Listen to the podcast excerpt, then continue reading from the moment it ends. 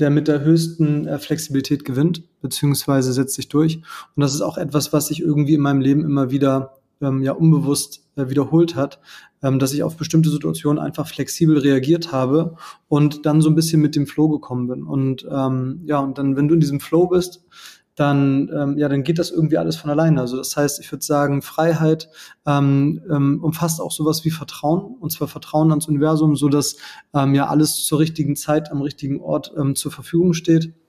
Und ähm, ja, sich einfach gar nicht so sehr festzumachen.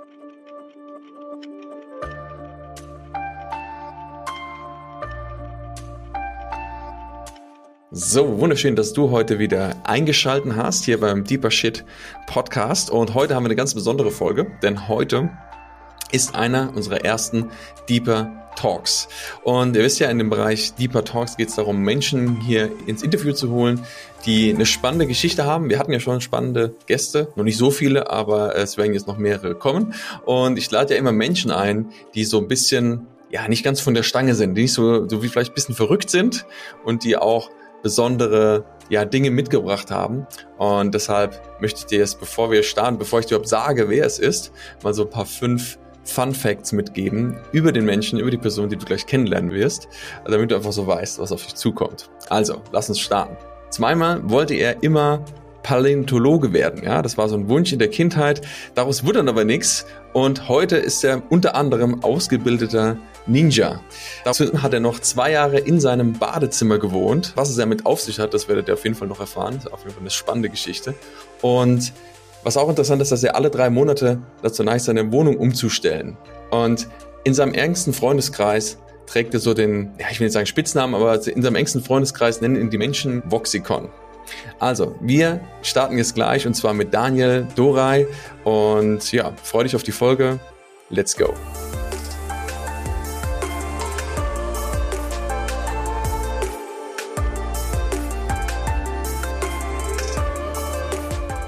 Ja, Daniel, dann äh, würde ich sagen, starten wir durch. Ich sage erstmal vielen, vielen Dank, dass du dir die Zeit genommen hast, dass du da bist, hier bei mir im Podcast. Und ja, wir gemeinsam jetzt eine coole Zeit haben und hoffentlich den Menschen schön viel Mehrwert mitgeben können und ein bisschen von deiner gespannten Geschichte, so finde ich jedenfalls, mitgeben können und sie auch inspirieren können, vielleicht in ihrem Leben was anderes zu machen. Also erstmal herzlichen Dank, schön, dass du da bist. Hi Fabian, vielen Dank für die Einladung. Ich freue mich auch und ähm, ja, bin ganz gespannt. Ja, ich habe ja schon so äh, den, den Zuschauern, den Zuhörern besser gesagt, die sehen uns ja gar nicht, äh, so ein paar Fun Facts mitgegeben. Und ich weiß ja, dass du eigentlich noch viel, viel mehr hast, äh, viel, viel mehr Fun Facts oder verrückte Stories. Wir haben uns ja schon kennengelernt auf der Ausbildung und äh, unterhalten. Und da ja, fand ich das so inspirierend von dem, was du alles machst oder was du schon gemacht hast. Und wie ich schon erwähnt habe, ich finde es immer interessant, wenn Menschen, es gibt ja Menschen, die haben so ein ich will das nicht abwerten, aber so ein normales Leben, ja, die machen so eine Ausbildung und dann äh, haben die so, dann arbeiten die viele Jahre ihres Lebens, ja, und dann gehen die irgendwann in Rente und dann ist das irgendwann vorbei, ja. Und ähm, bei dir habe ich gemerkt, das ist so ein bisschen anders. Also bei dir ist das nicht so ganz wie bei den anderen Menschen, ja, und das finde ich immer spannend, wenn Menschen so sind oder wenn äh, vielleicht wie kann das auch sein, wie kann ein Leben aussehen? Und deshalb lass uns doch mal gemeinsam so ein bisschen einstarten und auch vielleicht in deine Geschichte, in deine Story, ähm, die dich vielleicht auch zu dem Menschen gemacht hat oder gebracht hat, der du heute bist, auch zu dem, was du dann heute tust. Da kommen wir dann später nochmal drauf. Und ich habe ja schon erwähnt, so das Thema Paläontologe, ja, ich, ich muss ja erst erstmal selber nachgucken, was das überhaupt bedeutet, ja. ähm, aber vielleicht kannst du so ein bisschen mitnehmen auf die Reise. Wie, wie war das damals? Was, wie, wie ist dieses, dieser Wunsch vielleicht entstanden? Und vielleicht erklärst du auch mal vielleicht den Zuhörern, was ist das überhaupt und was macht man da eigentlich so als Paläontologe? Ähm, ja, also ein Paläontologe ist quasi so in Kindsprache sowas wie ein Dino-Forscher. Das mhm. heißt, ähm, also als ich damals noch Kind war, das ist ja schon ein bisschen her, da, ähm, da hatte ich so ähm, ein ganz, ganz großes Vorbild.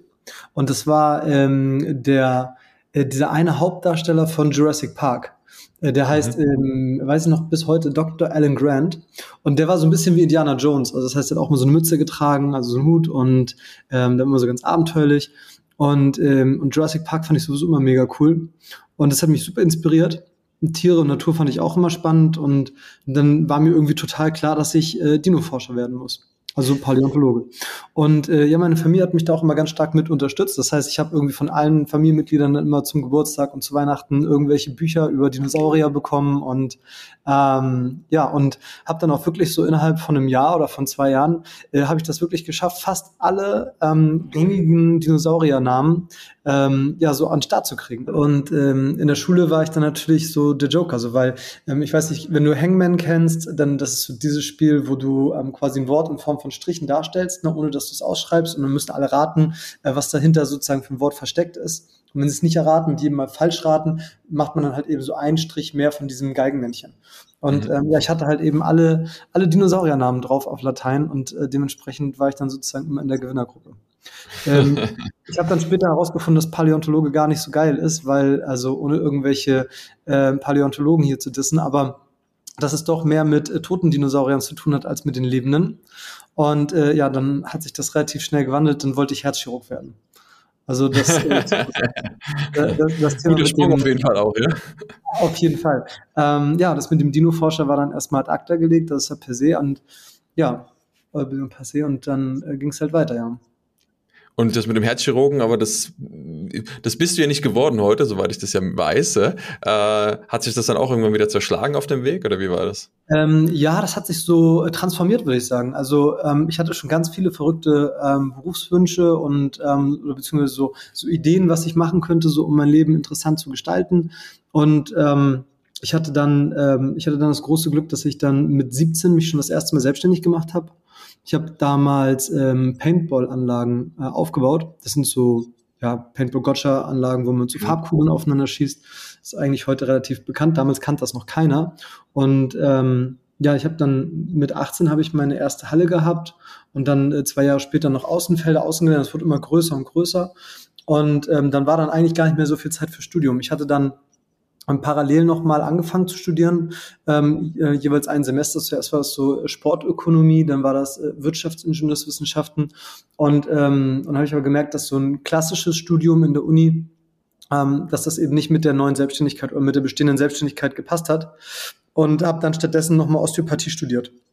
Und das eben hm. auf dem privaten Weg und das ging dann ähm, ganz gut parallel zur Arbeit so. Und ähm, ich glaube, da ist der Herzchirurg drin so ein bisschen drin versackt. ja, so, so, entwickelt sich das manchmal auf dem Weg, ja. Und das genau. heißt aber, du hast ja dann dich mit 17, hast du gesagt, selbstständig gemacht? Äh, ja, genau. Also ich habe mich mit ja. 17 äh, mit meiner ersten Firma selbstständig gemacht. Mhm. Und, ähm, und dann hast du quasi nebenbei noch studiert in dem Sinne. Ja, genau. Also ich habe dann, ähm, also ich habe dann meinen, meinen damaligen, damit kommen wir dann im Prinzip ja auch schon zu dieser Ninja-Ausbildung. Ähm, ich habe dann meinen äh, damaligen Kampfkunstlehrer oder Kampfkunstmeister kennengelernt. Das war auch wirklich so eine mhm. ganz lustige Geschichte, wie das damals nach Deutschland kam. Und das ist eine urjapanische Kampfkunst, die sich Ninjutsu nennt. Und mhm. ähm, ja, da gibt es dann natürlich so verschiedene, sage ich mal, Verbände oder Zweige, die sich dann so aus diesem urjapanischen Tribe entwickelt haben.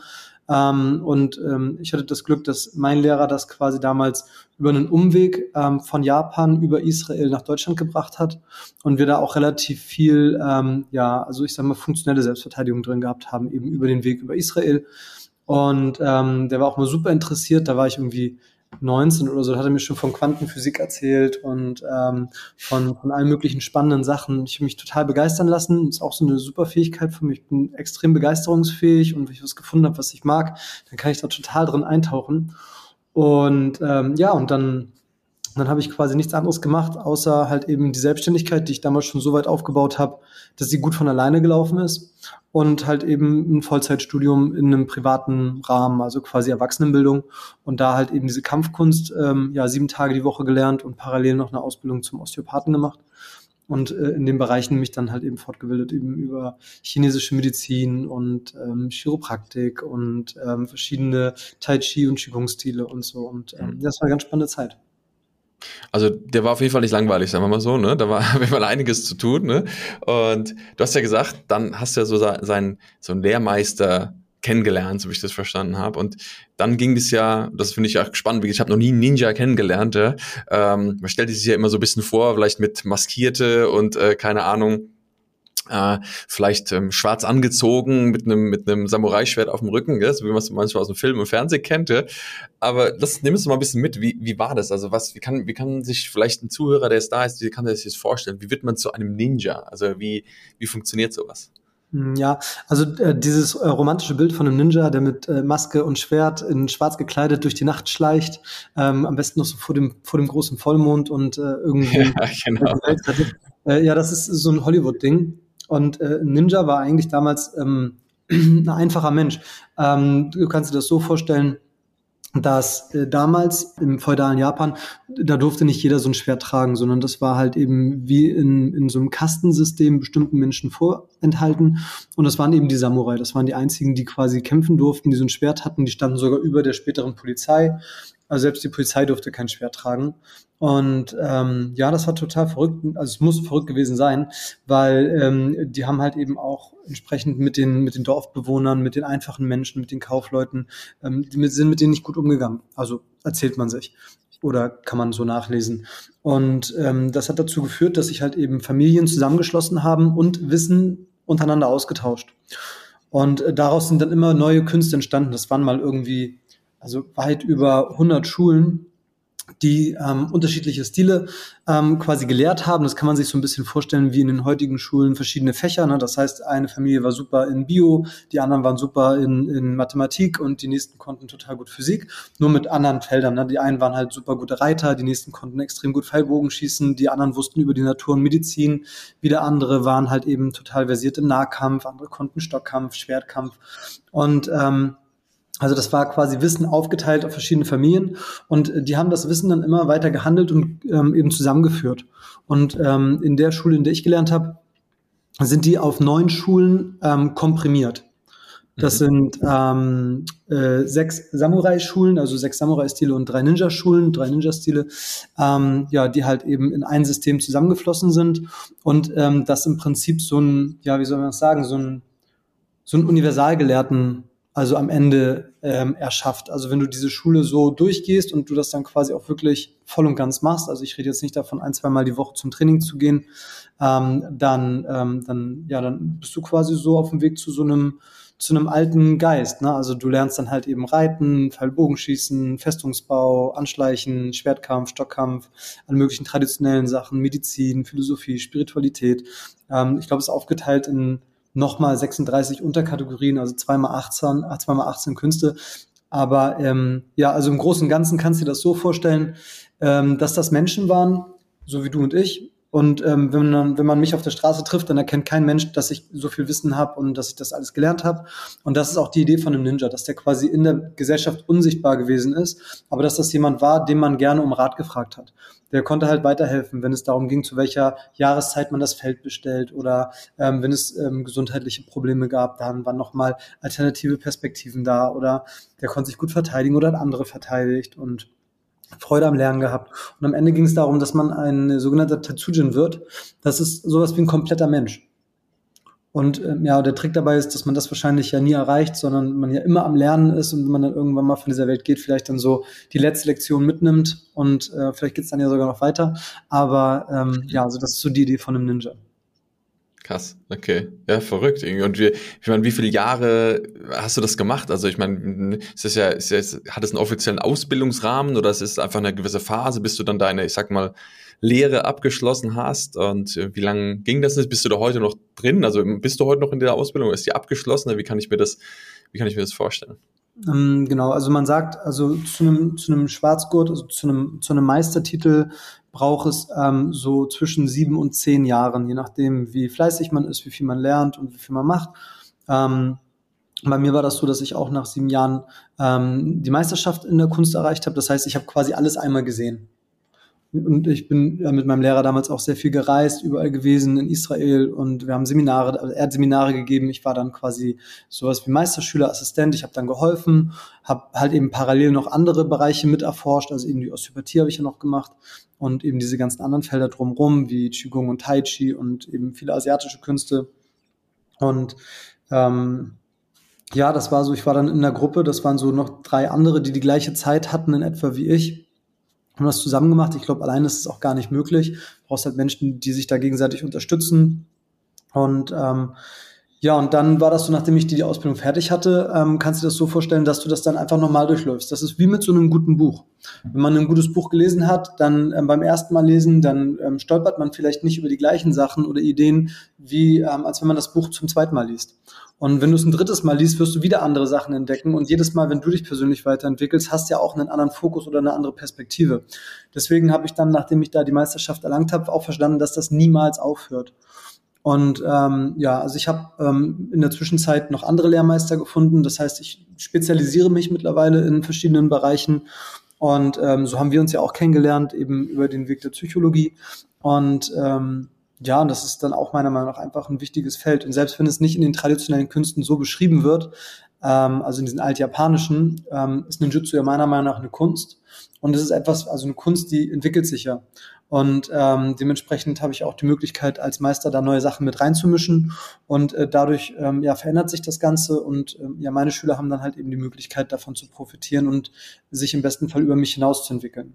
Und ähm, ich glaube, das ist so die Idee von dem Ganzen, dass man sich halt eben gegenseitig unterstützt und stärkt und die Kunst voranbringt und ähm, ja eben gemeinsam an diesem Tetsujin-Konzept forscht. Sehr spannend, ja. Ich habe auch mal so diesen, diesen Spruch gehört, man soll, oder irgendwann, jeder sollte mal in seinem Leben ein, ein, ein Schüler und auch ein Lehrer gewesen sein, ne? Ähm, was damit auch gemeint ist, dass wir halt wirklich Dinge erfahren, lernen und auch dann weitergeben, ne? Und das ist ja auch was, was du ja auch heute tust, ne? Das, was ja auch dein, einer deiner Hauptbereiche heute ist, weil du ja schon gesagt, meine Schüler, also, ne, das heißt, du bist ja heute auch Lehrmeister in dem Fall. Äh, ja, genau. Also ich habe äh, in Hamburg eine Schule mit ungefähr 350 Mitgliedern und ähm, ich habe selber auch Meisterschüler, das kannst du dir so vorstellen, das sind halt einfach Menschen, die ganz besonders interessiert sind. Also du hast natürlich, ich sag mal, ähm, Durchschnittsschüler in Anführungszeichen, auch ich die alle ganz so liebe, aber die kommen dann ein, zweimal die Woche, manche kommen auch dreimal die Woche, aber da sind dann immer so, ich sag mal, Ausnahmen ähm, die halt eben ganz besonders auf der Suche sind. Und ähm, für die habe ich da einen Ort geschaffen, wo ich halt eben genauso unterrichte, wie ich damals unterrichtet wurde.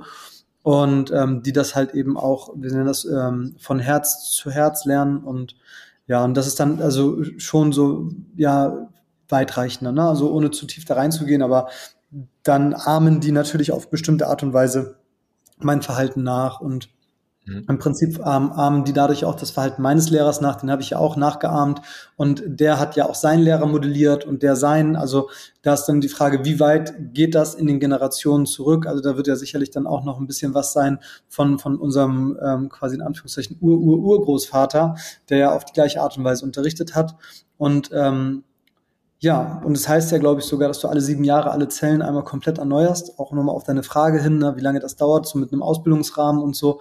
Und ich glaube, so sieben Jahre ist immer ein ganz guter Ansatz, weil ähm, dann ist man ja quasi einmal ein komplett neuer Mensch. Und äh, wenn man das dann konsequent in den sieben Jahren durchgezogen hat, dann, ähm, dann ist das schon etwas sehr Veränderndes. Ja, ja das ist also definitiv so. Ich glaube, das ist halt diese Transformation auch unserer Persönlichkeit, unserer Identität, ja. Also du nimmst ja in dem Fall auch eine andere Identität an. Ne? Das ist ja dann irgendwann nicht nur mehr ein Verhalten, sondern wenn du das so tief durchdrungen hast und immer wieder tust und immer wieder tust und immer wieder tust, dann wird es ja irgendwann zum Teil von dir. Ne? Und wie du so schön gesagt hast, zum Modellieren. Ne? Das eine ist ja, wenn wir etwas kopieren oder nachmachen, das andere ist ja dann irgendwann, du modellierst, also du machst es ja, du machst es ja zu deinem, ne? Du nimmst die genau. Aspekte genau. mit raus, machst es zu deinem. Und das ist ja schön, wenn du das heute jetzt auf deine Art und Weise auch an die, an deine Schüler äh, weitergeben kannst, ne? sodass dann auch so die Essenz Daniel im Endeffekt damit ähm, mitschwingt, aber mit den Philosophien von früher halt, in dem Sinne dann auch. Auf jeden Fall. Und ähm, ja, das ist auch was, ähm, also etwas, was mich an diesem ganzen Konzept total fasziniert. Und ähm, ja, also es ist eine sehr erfüllende Arbeit. Und was ich da halt eben lernen durfte, ist, ähm, ja, dass ich halt eben auch in der Lage bin, mich immer wieder zu wandeln. Das heißt also, ähm, egal was du sozusagen, also die Erfahrung, die da mitschwingt, egal was du lernen möchtest, auch wenn es noch so abstrus ist, ähm, ähm, ja, das, das ist in jedem Fall möglich. Und du hattest ja zum Beispiel auch noch diese Fun Facts mit eingebaut. Ähm, äh, als ich damals meine Kampfsportschule aufgemacht habe, da, da hatte ich ja quasi schon oder noch diese Paintball-Anlagen und die liefen wirklich gut. Also es war ein sehr, sehr gut laufendes Geschäft mit ähm, festen Mitarbeitern, äh, Geschäftsführern und so weiter. äh, die sich um alles gekümmert haben. Und als ich damals gesagt habe, so ja, nee, ich werde jetzt hauptberuflich Ninja, ähm, so mein neuer Lebenstraum ist es, eine eigene Kampfsportschule zu haben und das wird irgendwann groß und großartig, äh, da haben alle Menschen in meinem Umfeld gesagt, dass ich, dass ich verrückt bin, weil ich ja schon was aufgebaut hatte. Und, ähm, und ich habe am Ende den Laden tatsächlich auch für, also ich habe das verkauft, ich habe nichts davon behalten, ich habe das alles weggegeben, auf ganz knapp kalkuliert und habe damals meine Kampfsportschule, meine erste hatte ich ähm, in, in meiner Wohnung. Das war so eine teilgewerblich genutzte Wohnung. Und äh, dann hatte ich da eine Regapswind reingezogen und bin jeden Tag draußen rumgelaufen und habe zehn Leute angesprochen, ähm, dass die ja ganz sympathisch aussehen würden und ob die nicht Interesse hätten, mal auf eine Probestunde vorbeizukommen. Und äh, das habe ich einfach, also ja, ein ganzes Jahr durchgezogen.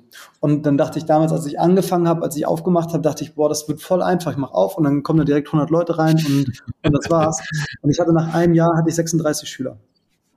Wow. Das hat mich ein Jahr gedauert, äh, gekostet. Und ähm, ich habe also kein, ich hatte auch mal ab und an so Google-Werbung probiert und all so ein Kram und ja, also ich hatte halt einfach auch noch nicht das Know-how, weil ich war ja quasi zehn Jahre in dieser Lehre bei meinem Meister da und äh, habe da auch seine Schule mitgeleitet, aber ich hatte halt eben mich aus diesen ganzen anderen Sachen rausgenommen und ja und habe das dann eben einfach gestartet und ähm, das wurde dann einfach mit der Zeit immer mehr.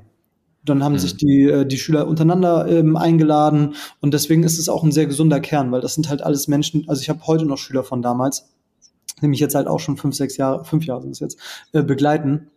Und ähm, das ging dann so weit, dass ich dann irgendwann mein Wohnzimmer rausgerissen habe und habe ich so diese Rehgipswand habe ich so als L gebaut. Das ist halt eben auch das Wohnzimmer, das ehemalige Wohnzimmer mit eingeschlossen hat. Da hatte ich ein bisschen mehr Platz zum Unterrichten.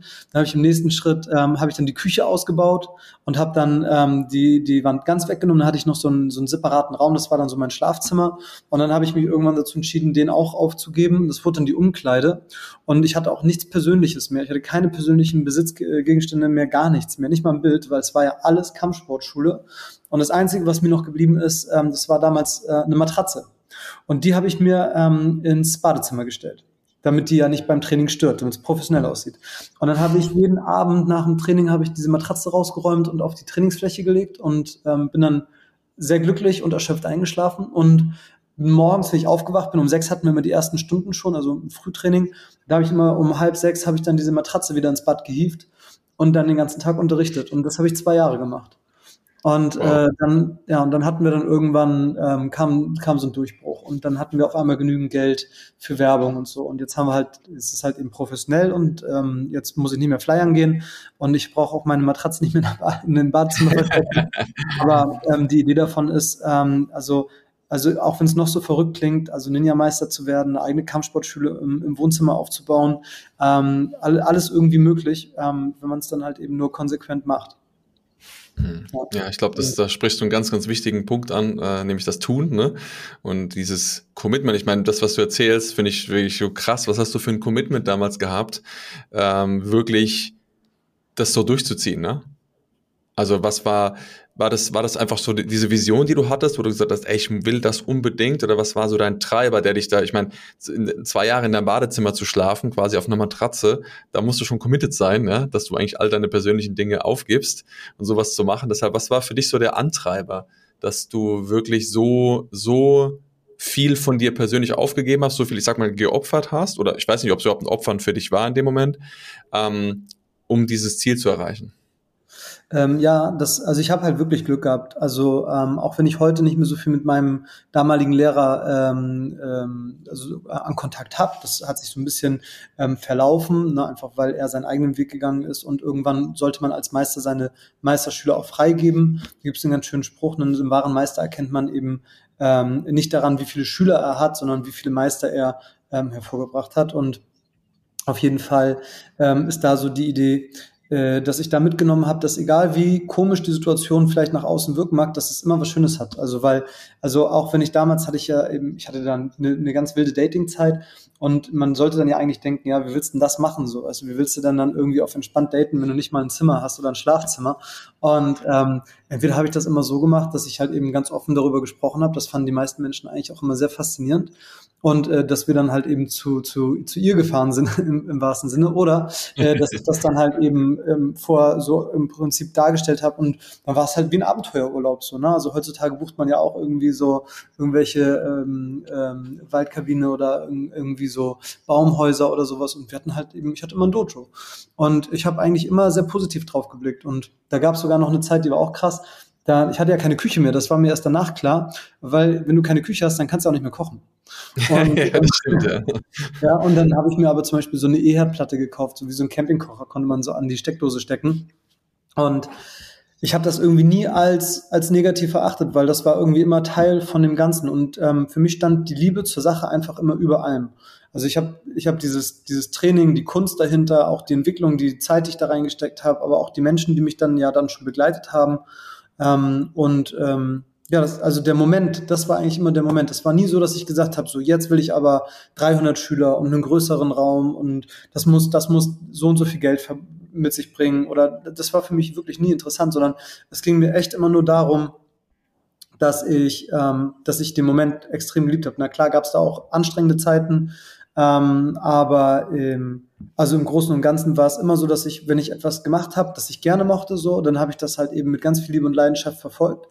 Aber eben auch genauso, wenn ich dann jetzt zum Beispiel an den Dino-Forscher denke, ähm, wenn ich dann gemerkt habe, so, oh, ist doch nicht so spannend, dass ich dann halt eben auch super schnell geswitcht habe und dann halt eben vielleicht irgendwie was Neues gefunden habe. Und ähm, das hat mich auf jeden Fall meinen ganzen Lebensweg bis jetzt begleitet, aber ähm, doch immer schon sehr zum sehr Positiven. Also es waren, ähm, waren interessante Lebensabschnitte.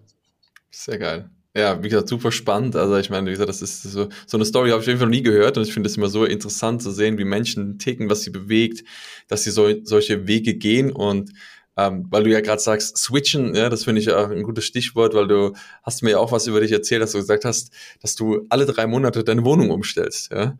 ähm, und da kannst du mir, was, was steckt da dahinter? Was ist das, äh, warum, warum machst du das? Was hast du da entwickelt? Was, steckt da vielleicht für eine Art auch Denken, Philosophie dahinter oder für Nutzen? Ja, ja da, äh, da steckt tatsächlich auch was hinter. Und zwar, ähm, also auf der einen Seite bin ich ähm, also über die Zeit sehr fühlig geworden. Also ich habe meiner Meinung nach ein sehr gutes Körpergefühl und ich nehme halt eben auch Veränderungen im Raum halt ähm, ja sehr intensiv wahr.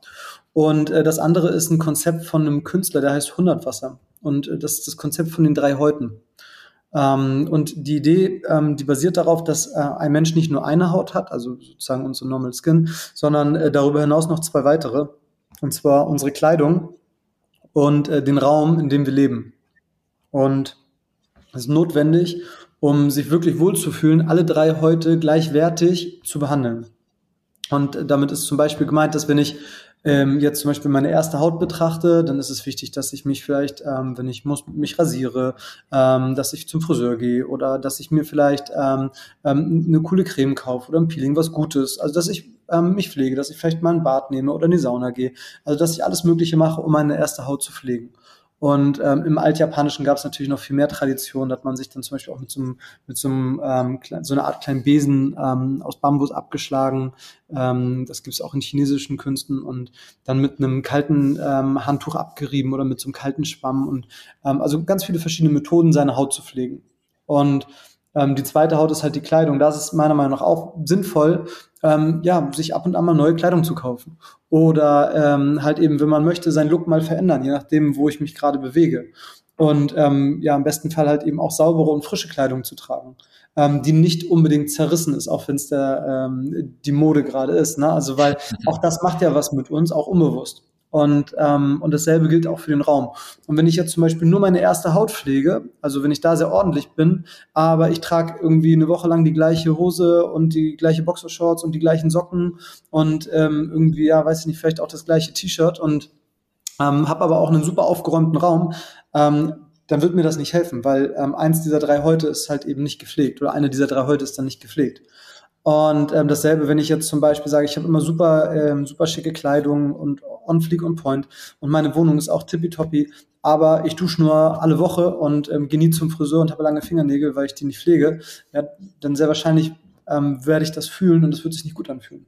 Und dasselbe halt eben auch, wenn ich jetzt ähm, sage, ich habe ähm, ein sehr hohes Maß an ähm, Pflege meiner eigenen Haut, also der ersten Haut, und ähm, trage immer frische Kleidung, aber meine Wohnung sieht furchtbar aus, irgendwie Lebensmittelreste überall in den Ecken und ähm, keine Ahnung, vielleicht äh, eine eingerissene Wand und äh, Schimmel oder was auch immer und immer alles unordentlich und voller Staub, ja, dann werde ich mich auch nicht wohlfühlen.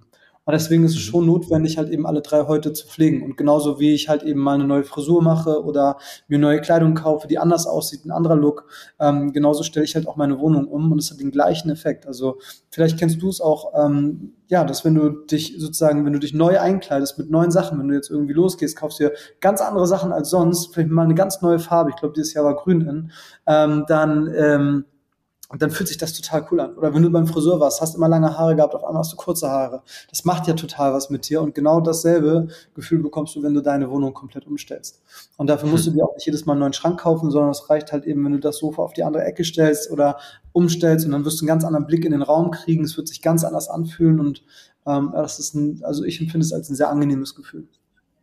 Sehr spannend, ja. Das ist ja auch etwas, was wir ja auch gelernt haben, ne, im Bereich Training, wo wir uns ja auch kennengelernt haben, noch äh, mal den Raum wahrzunehmen, ne, aus verschiedenen Perspektiven. Und das ist ja so, wie wenn du, ja, kannst dich allein im Kino mal äh, in die Mitte setzen, an den Rand setzen, oben setzen oder unten setzen. Allein da wirst du schon verschiedene Blickwinkel haben, obwohl alles der gleiche Kinosaal ist und die gleiche Leinwand, ne?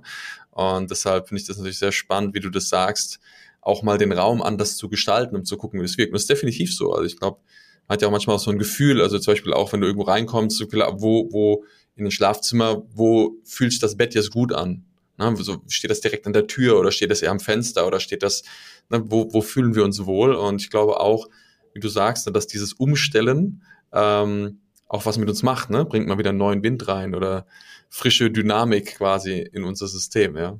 Aber ist natürlich auch ein Commitment, zu sagen, hey, ich mache das oder machst du das dann aber nicht so im Sinne von, ah, jetzt sind wieder drei Monate rum, jetzt mache ich das, sondern machst du das dann eher nach Gefühl, also wenn du merkst, oh, ich glaube, es ist mal wieder an der Zeit, dass du dann einfach sagst, und jetzt äh, fange ich mal an, die Wohnung umzustellen? Ja, genau. Also ähm, das ist wie so, ein, wie so ein Impuls und ich gehe auch also in meinem Leben immer schon Impulsen nach und das hat sich also als sehr gut ähm, erwiesen. Und ähm, jetzt zum Beispiel ist auch gerade wie so eine Phase, ich habe jetzt auch vor drei Monaten ungefähr oder vier Monaten alles umgestellt und ähm, jetzt ähm, Jetzt habe ich mir auch gedacht, so, das ist so irgendwie jetzt so gerade wieder so, so der Moment. Ich habe das dann irgendwie so, wie soll ich das sagen, so übersehen, ne? Also so, so satt gesehen. Und ähm, ja, dann merke ich, jetzt wird das langsam Zeit und dann stelle ich das wieder um. Sehr cool. Sehr cool. Ja, ist super, äh, echt spannend, weil wie gesagt, äh, ich glaube in den meisten Fällen, die meisten Menschen kaufen eine Einrichtung, die wird maßgenau, ne, wo alles hinpasst und dann bleibt die da stehen bis meistens zu dem Tag, wo man auszieht. Ich meine, klar gibt es schon auch mal Veränderungen, aber in vielen Fällen bleibt meistens alles so, wie es ist. Und na, wie ich auch immer sage, ist, glaube ich, nichts ist so beständig wie die Veränderung. Ja?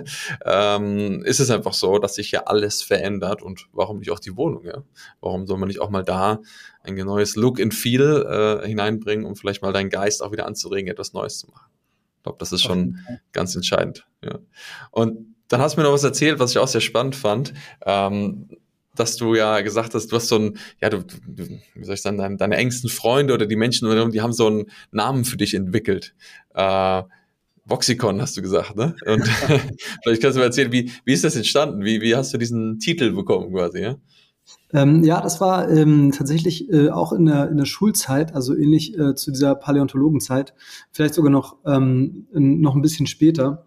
Äh, da war das so, dass mir dann irgendwann von einer äh, der Lehrerinnen ähm, so, ein, so ein richtig hartes Branding aufgelegt wurde. Und zwar wurde mir gesagt, ich bin schwerstlegasthenisch ähm, und ähm, ja, das wird sowieso alles nichts mehr. Und ähm, also ja, ich könnte nicht mal meinen Namen richtig schreiben, so könnte man sich das vorstellen. Also es war schon hart so. Und ähm, Später habe ich gelernt, dass das überhaupt nicht die Wahrheit ist, aber ähm, ich habe zu der Zeit habe ich mir dann überlegt, so ja, wie kann ich das denn lösen, wenn wir dann nämlich zum Beispiel Aufsätze geschrieben haben äh, dann, dann fehlt mir ganz oft die Worte. Also wenn es dann ein komplizierteres Wort war, also für mich komplizierteres Wort, dann, ähm, ja, dann fehlte mir das Wort, dann konnte ich das nicht richtig schreiben, habe ich also immer eine schlechte Note bekommen. Und dann habe ich also angefangen, anstatt die Wörter auswendig zu lernen, wie man die dann richtig schreibt, ähm, mir Alternativen zu überlegen. Und das hat dazu geführt, dass ich einen relativ ähm, ja, breiten Wortschatz habe. Das heißt also, ähm, dass wenn ich ein Wort zum Beispiel nicht weiß, wie man es schreibt, dann habe ich dafür direkt zehn andere Worte im Kopf, die genau dasselbe oder das gleiche ähm, aussagen, die dann aber vielleicht leichter zu schreiben sind. Und so habe ich mich dann erfolgreich ähm, ja, durch die Schule gearbeitet und äh, ja, habe dann mein Abi gemacht und ähm, ja, und das mit der Legasthenie, das fiel dann immer weniger ins Gewicht, ne, weil immer mehr Worte dazu kamen und so. Und ja, mittlerweile ähm, habe ich auch verstanden, dass, ähm, ja, dass das einfach nur ein didaktischer Fehler von der Lehrerin war. Also mhm. mit dem Wissen von heute ähm, würde ich damit ganz anders umgehen. Also ich schreibe heute auch rechtschreibfehlerfrei und ähm, ja, ist halt eben schade so. Aber das hat mir natürlich auch damals als, äh, als Kind geholfen, beziehungsweise später als Erwachsener, weil ich halt eben durch den breiten Wortschatz mal unsere Pressetexte selber schreiben konnte und ähm, auch alle Sachen, also die ganzen Webseiten und so alles, was ich gebaut habe, äh, konnte ich immer selber machen, weil ähm, ja irgendwie eine Affinität für Sprache dann auf einmal äh, zustande gekommen ist und was mir dann natürlich auch später in den Ausbildungen der Psychologie sehr geholfen hat. Und ähm, ja, von daher äh, gehen jetzt im, im Nachhinein nochmal so Dankesgrüße an meine damalige Lehrerin raus. ähm, ja, man weiß ja nie, wofür es gut ist. Das ist so, ja. Und ich glaube, man, die Schule, ja, oder gerade das heutige Schulsystem, ähm, ja, wissen wir, dass da viel, viel auch, wie du sagst, Label gegeben werden, Sachen den Leuten aufgedrückt werden, gebrandet wird, äh, du bist so, du machst das, du kannst das, du kannst das nicht, ne? Und wissen ja, dass da auch viel, ja, wie soll ich sagen, falsch gemacht wird, würde ich nicht sagen, aber es ist einfach unbewusst gehandelt wird. Ne? Das Spannende ist immer, was machen die Menschen draus? Ne? Man kann ja jetzt sagen, boah, damals die Schule war so scheiße, deshalb ist es so passiert. Und das Interessante ist, du hast ja einfach dann entschieden zu sagen, okay, dann finde ich einen Weg. Also dann finde ich deinen, deinen eigenen oder findest deine eigene Strategie und baust deine Strategie dahin zu kommen. Und heute sagst du, ey, heute schreibst du fehlerfrei und alles ist eigentlich nicht mehr da. Also wir sehen oftmals, ne, dass ja auch vermeintlich, wie du sagst, Dankeschön an die Lehrerin, ne, ähm, dass vielleicht so eine Situation sogar dazu führen kann, dass du heute Fähigkeiten entwickelst, die noch viel größer sind als das, was du damals in der Schule gelernt hast. Ne? Und ich weiß nicht, ist das auch etwas, was du du hast ja vor allem auch viele Jugendliche, auch Kinder, mit denen du arbeitest. Kannst du das da auch sehen, dass die Schule da, was für einen Einfluss die da heute hat und wie das, was es mit denen macht und so weiter? Und kannst du die da auch durch das, was du tust, auch unterstützen auf deine Art und Weise? Ähm, ja, also ich sehe halt eben auf jeden Fall große Unterschiede zwischen privaten Schulen und äh, staatlichen Schulen, ohne dass wir jetzt hier ähm, eine Grundsatzdiskussion aufmachen wollen. Ich arbeite äh, überwiegend, ähm, wenn es um Seminare geht, mit privaten Schulen, weil ähm, ja da einfach mehr Budget und mehr Kapital also quasi zur Verfügung ist, eben sich solche Fortbildungsstrukturen ähm, zu leisten. Und äh, da sehe ich schon halt eben in den privaten Schulen, egal ähm, in, in, welcher Klasse, ähm, dass da ganz anders auf die Kinder eingegangen wird, als ähm, wie es eben bei den, bei den staatlichen Schulen der Fall ist. So. Und ähm, da bekomme ich schon mit, dass die Arbeit, die wir da machen, also eben dieses ganzheitliche Training, es geht ja nicht nur darum, dass die dann irgendwie quasi wie Karate bei uns lernen, sondern, also ohne Karate schlecht zu machen, ne, Karate ist super, aber ähm, es geht nicht nur darum, dass die dann jetzt irgendwie nur treten und hauen lernen, sondern ähm, da gibt's äh, eine Philosophieeinheit. Wir haben ähm, einen kleinen, ähm, wir haben so einen kleinen Getränkekreis, in dem dann sozusagen jedes Kind dann auch noch mal ein bisschen was erzählen kann über sich oder also wo wir wirklich zuhören und ähm, wo wir auch wirklich unterstützen. Und ähm, ja, wir haben halt eben auch einen sehr engen Kontakt zu allen Eltern, ähm, bekommen dann halt auch mit, wenn da ein Thema in der Schule aufgeht und nehmen das bei uns im Unterricht mit auf. Also wir arbeiten schon sehr ganzheitlich und wir haben halt auch ein großes Team, dadurch können wir das bewerkstelligen. Und also ich würde auf jeden Fall sagen, dass das heutzutage ähm, ein immer größer werdenderes Problem ist, ähm, gerade wegen der großen und vollen Klassen. Jedenfalls äh, bei uns in Deutschland ist es so, ich weiß nicht, wie es bei euch in der Schweiz ist, aber ähm, wir haben hier doch schon, ähm, ja, also auf jeden Fall gut zu tun, ähm, um ja eben in, in dieser gesellschaftlichen Entwicklung, ähm, ja, ich sag mal, einen ausbalancierenden Teil ähm, ja, darzustellen. Also an Arbeit würde es mir nicht mangeln. So, also. so ja, nein, da gibt es wahrscheinlich noch mehr zu tun, äh, denn je, auch jetzt in der, gerade der jetzigen Zeit, glaube ich, äh, ja, wird das eher mehr als weniger, ja? was einerseits nicht so schön ist, gleichzeitig auch umso schöner, dass wir Menschen oder du auch Menschen dabei unterstützen kannst. Und ähm, inwieweit würdest du sagen, auch dass jetzt die die Kampfkunst, die du unterrichtest, dann auch den, den Jugendlichen dabei auch hilft. Ne? Jetzt zum Beispiel, die zu dir kommen, merkst du, dass dann da auch eine Entwicklung stattfindet, dass denen durch das, durch die Philosophie, durch die, das, was sie lernen, sie auch dann zum Beispiel in der Schule mit diesen Dingen einfacher umgehen können? Äh, absolut. Also ähm, so eins der größten Themen momentan bei uns ist äh, Mobbing. Ähm, und zwar, ähm, wenn man das so ganzheitlich betrachtet, hast du ja dann immer das Thema Überspannung oder Unterspannung. Das heißt entweder mehr so die Täterstruktur oder mehr die Opferstruktur. Ähm, und wir helfen natürlich bei beiden, weil ja beide Strukturen nicht glücklich sind oder zufrieden sind. Und ähm, das Mobbing ja im Prinzip nur ein Syndrom ist, ne? Also es ist quasi so ein Symptom, ähm, also mhm. ein Zusammenschluss von Symptomen dann halt.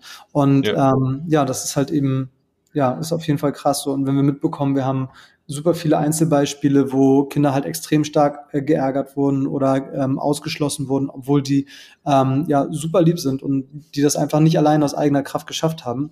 Und nach drei, vier, fünf, sechs Monaten ähm, dann ähm, ganz andere soziale und ähm, ja, ähm, Freundestrukturen in der Schule haben ähm, und dadurch einfach nicht mehr geärgert werden. Das heißt, es geht gar nicht darum, dass die auf einmal allen anderen auf die Nase hauen, sondern ähm, ja, dass die halt so viel echtes Selbstbewusstsein bekommen, so viel mehr Selbstvertrauen, ihren eigenen Selbstwert entdecken und ähm, nehmen das dann natürlich nicht nur aus der Schule mit nach Hause, sondern später auch ins Erwachsenenleben.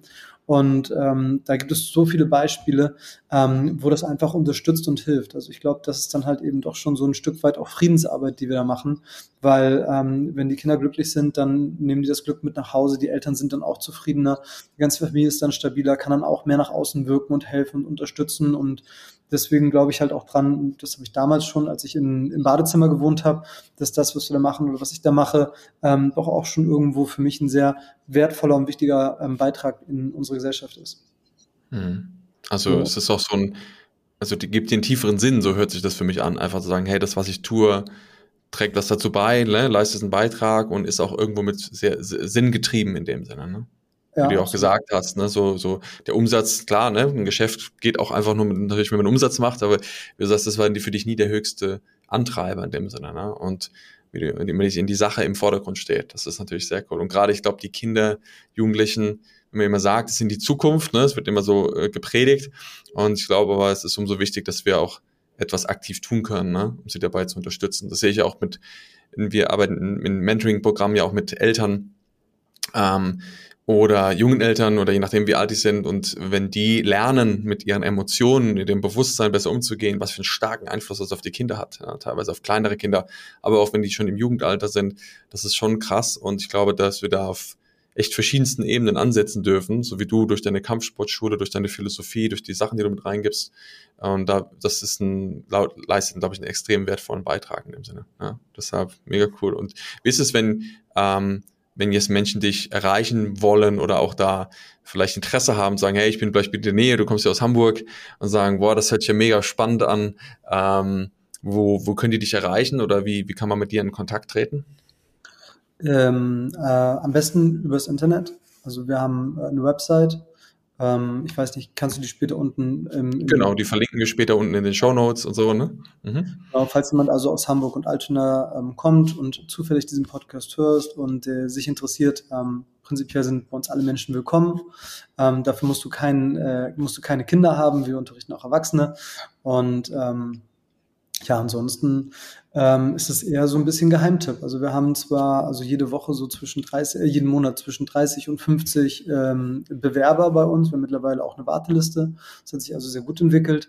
Ähm, ähm, aber also wir machen jetzt nicht, ähm, ja, wie soll ich das sagen, so ähm, groß Werbung. Ich glaube, Qualität ähm, spricht sich dann irgendwann auch im, im Ort und im, im, in der Region rum. Also wir sind hier in Hamburg äh, in einem Stadtteilbereich Altona.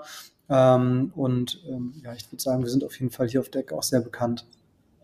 Sehr cool. Nein, also wir verlinken das auf jeden Fall alles in den Show Notes, dass die Menschen sich damit eher in Kontakt äh, setzen können. Ne? Für alle, die das jetzt auch inspiriert hat, äh, für alle, die gerade zuhören und sagen, hey geil, äh, hat mich irgendwie berührt und auch ähm, inspiriert, vielleicht zu sagen, hey, ich mache da was und klar, das äh, in Zeiten von Online natürlich vieles möglich, aber vor allem natürlich für, auch für die interessant, die vielleicht bei dir in der Nähe sind. Aber ja, so ein Podcast kann ja verschickt werden. Ne? Deshalb auch für alle, die, das gerade hören und sagen, boah, geil, ich kenne da jemand, ne? teilt es gerne mit den Menschen, dass äh, noch mehr Menschen das mithören, dass sie diese interessanten Stories auch mitbekommen, um wirklich da ja, up to date zu bleiben und vielleicht auch sagen, ey, cool, das hat mich irgendwo bewegt heute und ich konnte was mitnehmen und wirklich auch vielleicht für mein Leben dadurch verändern. Und ich glaube, dann können wir alle Stück für Stück gemeinsam wachsen und uns auch weiterentwickeln. Das ist auf jeden Fall so mein Antrieb und ich glaube bei deiner auch, ne, irgendwas, die Menschen wirklich zu bewegen, dass sie sich entfalten können in dem Sinne.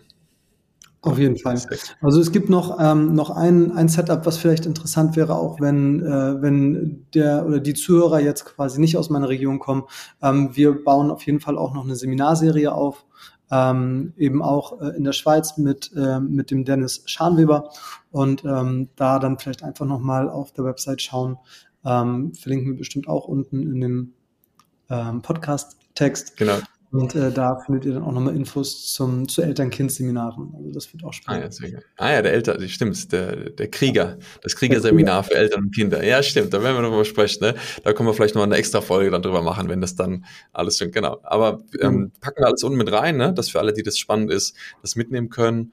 Und ja, ey, dann sage ich erstmal auf jeden Fall vielen, vielen Dank. Da sind wir schon so, sag ich mal, äh, am Ende quasi angekommen. Und am Ende stelle ich mir noch gern so eine Frage. Ja, manchmal auch mehr Fragen, aber irgendwie habe ich eine Frage heute. Bei mir geht es ja ganz viel auch um das Thema ähm, Freiheit, ja. Und ähm, deshalb würde mich einfach mal interessieren, was du, was, was bedeutet für dich Freiheit? Was ist, was verstehst du darunter? Ähm, also momentan verstehe ich da ähm, für mich in allererster Linie eine geistige Freiheit drunter. Und zwar ähm, eine hohe Flexibilität. Also ähm, ich habe den, den, die schöne Idee gelernt, ähm, der mit der höchsten äh, Flexibilität gewinnt, beziehungsweise setzt sich durch. Und das ist auch etwas, was sich irgendwie in meinem Leben immer wieder ähm, ja unbewusst äh, wiederholt hat, ähm, dass ich auf bestimmte Situationen einfach flexibel reagiert habe und dann so ein bisschen mit dem Flow gekommen bin. Und ähm, ja, und dann, wenn du in diesem Flow bist, dann, ähm, ja, dann geht das irgendwie alles von alleine. Also das heißt, ich würde sagen, Freiheit ähm, ähm, umfasst auch sowas wie Vertrauen, und zwar Vertrauen ans Universum, so dass ähm, ja alles zur richtigen Zeit am richtigen Ort ähm, zur Verfügung steht. Und ähm, ja, sich einfach gar nicht so sehr festzumachen. Also ich habe immer vermieden irgendwie jetzt, also ich habe zwar auch ähm, mittlerweile eine Immobilie und so und ähm, habe das dann aber alles äh, vermietet und so. Also es ist jetzt nicht so, dass ich jetzt sage, ich, ich, ich bin gefesselt an einem Ort. Das kann bestimmt auch total schön sein, ähm, aber also ich empfinde Freiheit ähm, ja dann am ehesten wenn ich auch die Möglichkeit habe, das, was mir wichtig ist, einfach mitzunehmen. Und ähm, das kann, das kann meine Familie sein, das können meine Kinder sein und eben alles, äh, was jetzt sozusagen dieses ganze Materielle angeht. Ähm, ja, da habe ich eben in den in den Jahren meiner Ausbildung doch auch gut weit gelernt, äh, mich von ähm, ja so ein bisschen weit zu lösen. Und das hat mir auf jeden Fall geholfen. Das ist also ja eine Idee, aber ich glaube, die größte Freiheit kommt von innen, also eben ähm, aus klaren Gedanken, aus aus einem Vertrauen, aus einer Sicherheit heraus. Und ähm, ja, und wenn man dann noch in die Durchsetzung kommt und ähm, seine Ideen umsetzt, ähm, ich glaube, dann, dann ist man schon relativ frei. Mega. Hey, super cool. Sehr schöner Abschluss, ja. Dann äh, sage ich erstmal vielen, vielen Dank, dass du da warst, dass du dir Zeit genommen hast. Und ähm, ja, für alle, die, wie gesagt, das interessiert hat, äh, beziehungsweise spannend fanden, teilt gerne diesen Podcast. Ne? Geht bei, schaut bei Daniel vorbei, ähm, auf seiner Webseite, schaut, was er anzubieten hat. Ich kann euch wirklich sagen, das ist äh, richtig, richtig cool. Und ja, dann, wie gesagt, sage ich nochmal vielen Dank und freue mich vielleicht auf ein Wiedersehen, wer weiß, äh, vielleicht nochmal im Podcast, vielleicht auch nochmal in Live und bedanke mich ganz recht herzlich bei dir. Cool, Fabian, danke dir. Danke.